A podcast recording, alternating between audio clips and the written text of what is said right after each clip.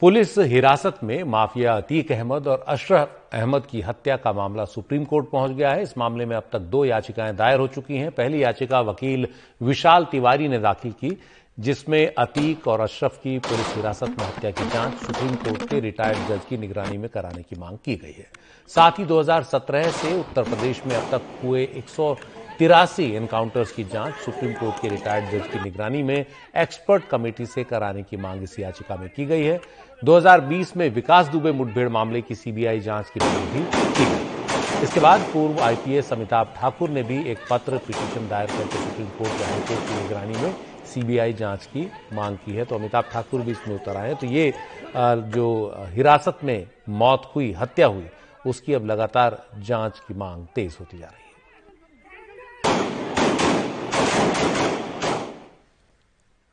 पश्चिम बंगाल की मुख्यमंत्री ममता बनर्जी ने अतीक अहमद की हत्या को लेकर केंद्र सरकार पर निशाना साधा। जो हुआ था, जो हो रहा है बीजेपी राज में, अगर जुडिशियरी का कस्टडी में कोई है, वो भी अगर विटनेस के लिए जाते हैं तो उधर में भी लोगों को जैसा तरीका से मार देता है, उसका बाद कितना सेंट्रल टीम किया, कितना सेंट्रल टीम विज़िट किया क्या चल रहा है देश में? जिसको मर्ज़ी मार दो। जिसको मर्ज़ी काट दो। जिसको मर्ज़ी फाड़ दो। जिसको मर्ज़ी एजेंसी लगा दो। सबको खिलाफ में सीबीआई लगा दिया। सबको खिलाफ में ईडी लगा दिया। सबको खिलाफ में कोई ना कोई एजेंसी, एक चॉकलेट बॉम्ब भी फटता है तो एनआईए को भेज देता है। What is the work of काम एनआईए का काम क्या है? देश को सुरक्षा देना देश को रक्षा करना। उधर इस मामले में कल ही उत्तर प्रदेश की सरकार ने तीन सदस्यीय एक न्यायिक आयोग बना दिया था जाँच के लिए, जो दो महीने में अपनी रिपोर्ट देगा। और इस न्यायिक आयोग की अध्यक्षता रिटायर्ड हाईकोर्ट के एक रिटायर्ड जज जस्टिस अरविंद कुमार त्रिपाठी कर रहे हैं। और एनडीटीवी को यह भी जानकारी मिली है कि पुलिस ने पता लगा लिया है आरोपियों को हथियार कहाँ से मिले थे। आप जो तस्वीरें देख रहे हैं, ये कल अतीक अहमद और उसके भाई अशरफ अहमद के सुपुर्द खाक की तस्वीरें हैं प्रयागराज के। कब्रिस्तान में हमारे सहयोगी सौरभ अतीक के मामले में ताज़ा क्या चल रहा है उसकी जानकारी दे रहे हैं।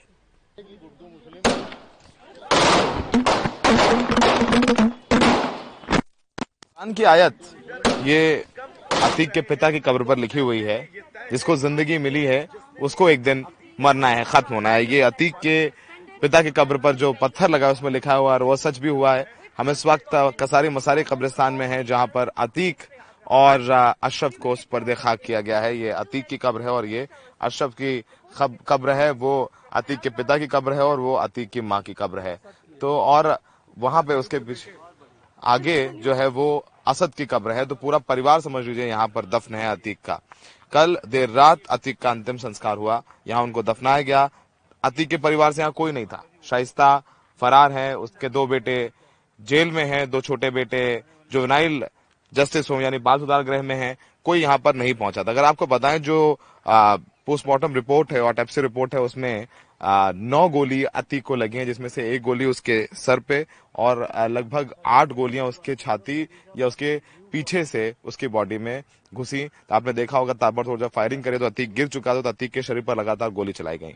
वहीं अशरफ के पाँच गोलियाँ लगी हैं, एक गोली उसके चेहरे पर और चार गोली उसके पीठ से अंदर गई हैं। तो कुल लगभग 20 राउंड जो फायर हुए हैं, उसमें थे जो 14 राउंड है, बिल्कुल सटीक निशाने पर लगे। ये तीनों शूटर्स बिल्कुल ट्रेंड थे इनके पास विदेशी टर्की मेड पिस्टल्स थी और उन्होंने ताबड़तोड़ फायरिंग की और यूपी पुलिस ने एक फायरिंग नहीं की। तीनों आरोपी जो है इस वक्त जेल में है जुडिशियल कस्टडी में है और आगे पूछताछ के लिए इनकी रिमांड यूपी पुलिस लेगी।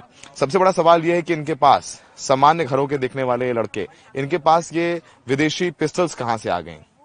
एक पिस्टल जिसकी कीमत छह लाख से ऊपर है उनके पास वो पिस्टल्स कहाँ से आ गए? जो आ, सनी सिंह है, वो मास्टरमाइंड बताया जा रहा है। सनी सिंह हमीरपुर का रहने वाला है, उसके ऊपर चौदह मुकदमे हैं।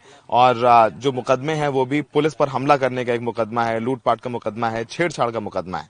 यानी ये आपराधिक इनका इतिहास रहा है। अरुण मौर्य पर भी मारपीट और लूट का एक मुकदमा है। इसके अलावा जो लवलेश तिवारी है जो बांदा का रहने वाला है इसके ऊपर भी तमाम मुकदमे दर्ज हैं। लवलेश और सनी एक दूसरे के गहरे दोस्त थे और बाद में अरुण भी इनके साथ आ गया। आ, ये इनके इन, इनका जो मकसद था वो ये रेडिकलाइज थे। आ, ये कट्टरवादी सोच के लोग थे। इनको आ, अपना टेरर फैलाना था। इनको आ, अपना नाम सबको बताना था। अपनी ख्याति फैलानी थी, उन्होंने चुना कि वो अतीक को मारेंगे। तो फ़िलहाल अतीक कांत हुआ, सौ से ज़्यादा मुकदमे अतीक के ऊपर थे। उमेश पाल अपहरण केस में उम्र कैद की सजा अतीक को हो चुकी थी। कई मामलों उसके ऊपर अभी भी चल रहे थे। हत्या का मुकदमा भी था उमेश पाल की, जिस पर पूछताछ हो रही थी उसके साथ। अशरफ पर भी पचास से ज़्यादा मुकदमे। फ़िलहाल यहाँ पर वो सुबर्द खाक हो चुके हैं। खत्म कर रहे हैं इस कुरान की आयत से, जो अतीक के पिता के कब्र पर लिखी हुई है, जिसका मतलब है कि जिसको ज़िंदगी मिली है, उसको एक दिन मौत ज़रूर आएगी। सहयोगी राकेश और राजेश के साथ सौरभ शुक्ला, एनडीटीवी इंडिया।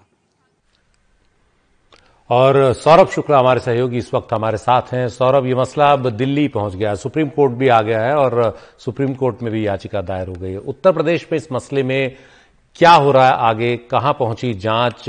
ये लोग कौन थे जो तीन आए हैं? इनके बारे में काफ़ी सारी जानकारियाँ आ चुकी हैं। कौन इनके पीछे था? ये तीनों अलग अलग इलाकों से आए। क्या किसी ने इनको इकट्ठा किया? क्या नई जानकारी है इस पूरे मामले में?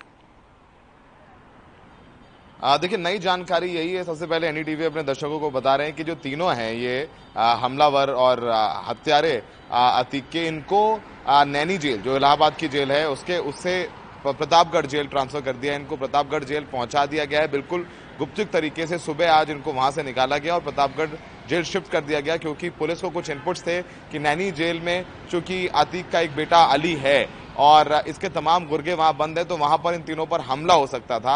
आ, इनकी जान को खतरा था इसका इनपुट था। नैनी नैनी जेल में यूपी पुलिस को यही वजह है कि इस खतरे को भापते हुए इन्होंने प्रतापगढ़ जेल इन तीनों को शिफ्ट कर दिया है। आ, सनी सिंह अरुण मौर्य लवलेश तिवारी अभी तीनों प्रतापगढ़ जेल में हैं और आज आ, ये कयास लगाए जा रहे हैं सुबह से ही जो हमारी बात भी कुछ अधिकारियों से कि पुलिस इनकी रिमांड मांगेगी क्योंकि कल रिमांड जज थे कोर्ट में वेकेशन बेंच संडे जो आ, जो हॉलीडे बेंच होती है उनके पास शक्ति नहीं होती है कि वो रिमांड दे दे इसलिए रिमांड नहीं मांगी थी। चौदह दिन की न्यायिक हिरासत में भेजा गया था। तो आज आ, इनकी रिमांड मांगी जा सकती है क्योंकि बहुत आ, हाई प्रोफ़ाइल मामला है तो बहुत सोच समझकर कदम बढ़ाए जा रहे हैं। इस पूरे मामले पे एक तो न्यायिक कमेटी तो कल योगी आदित्यनाथ ने बनाई थी और एक इस पूरे मामले की जाँच के लिए जो इन्वेस्टिगेशन है, उसके लिए प्रयागराज के कमिश्नर ने तीन सदस्यों की एक कमेटी बना दी है। सतीश चंद्र, जो एडिशनल सीपी हैं प्रयागराज के, वो इस कमेटी को हेड करेंगे। इसमें एक ज्वाइंट कमिश्नर और एक लीगल एक्सपर्ट भी शामिल है। तो ये तीन मेंबर की कमेटी है जो इस पूरे मामले को इन्वेस्टिगेट करेगी क्राइम पॉइंट ऑफ़ व्यू से। और लीगल पॉइंट ऑफ़ व्यू से जो जो जो जुडिशियल कमीशन है वो जाँच करेगी तो, तो दो कमिटीज बन गई हैं। एक कमेटी मुख्यमंत्री ने बनाई है और एक कमेटी प्रयागराज की पुलिस कमिश्नर ने बनाई है। तो बड़ी खबर यही है कि अब इन तीनों हत्यारों को प्रयागराज जेल शिफ्ट कर दिया गया है। इनपुट था कि नैनी जेल में इनकी जान को खतरा हो सकता है इसलिए इनको प्रतापगढ़ जेल शिफ्ट शिफ्ट किया गया है। अब आते हैं तीनों की पृष्ठभूमि पर। देखिए इनका काफ़ी काफ़ी जानकारी आ गई है। इनकी लगातार जो हम अपने दर्शकों को भी दिखा रहे हैं जिस जो इस पूरे मामले का मास्टर है जो इस हत्या का मास्टर माइंड है, वो है सनी सिंह सुशील सनी सिंह के बारे में जरा कुछ जो हमें जानकारी है, वो हम अपने दर्शकों को बता देते हैं। जो सनी सिंह है वो लगातार जो है, कई मामलों में वांछित था, कई घटनाओं को अंजाम दे दिया था। इसका नाम मोहित है और इसको सनी कहते हैं। वो, जो इसका जो फ़ेमस नेम है, इसके एक पेशेवर अपराधी है और कुरारा, जो थाना कुरारा है, हमीरपुर का, वहाँ का हिस्ट्री शीटर है। इसके विरुद्ध हमीरपुर में कुल चौदह मुकदमे दर्ज हैं। फोर्टीन केसेस जिसमें हत्या का प्रयास लूट अवैध अवैध अवैध शस्त्र। देखिए इसके पास पिस्टल थी वो भी आप जानते हैं साढ़े छह लाख रुपए की टर्की मेड पिस्टल तो इसके पास पहले भी मुकदमा दर्ज था अवैध शस्त्र इलीगल वेपन अवैध मादक पदार्थों का परिवहन।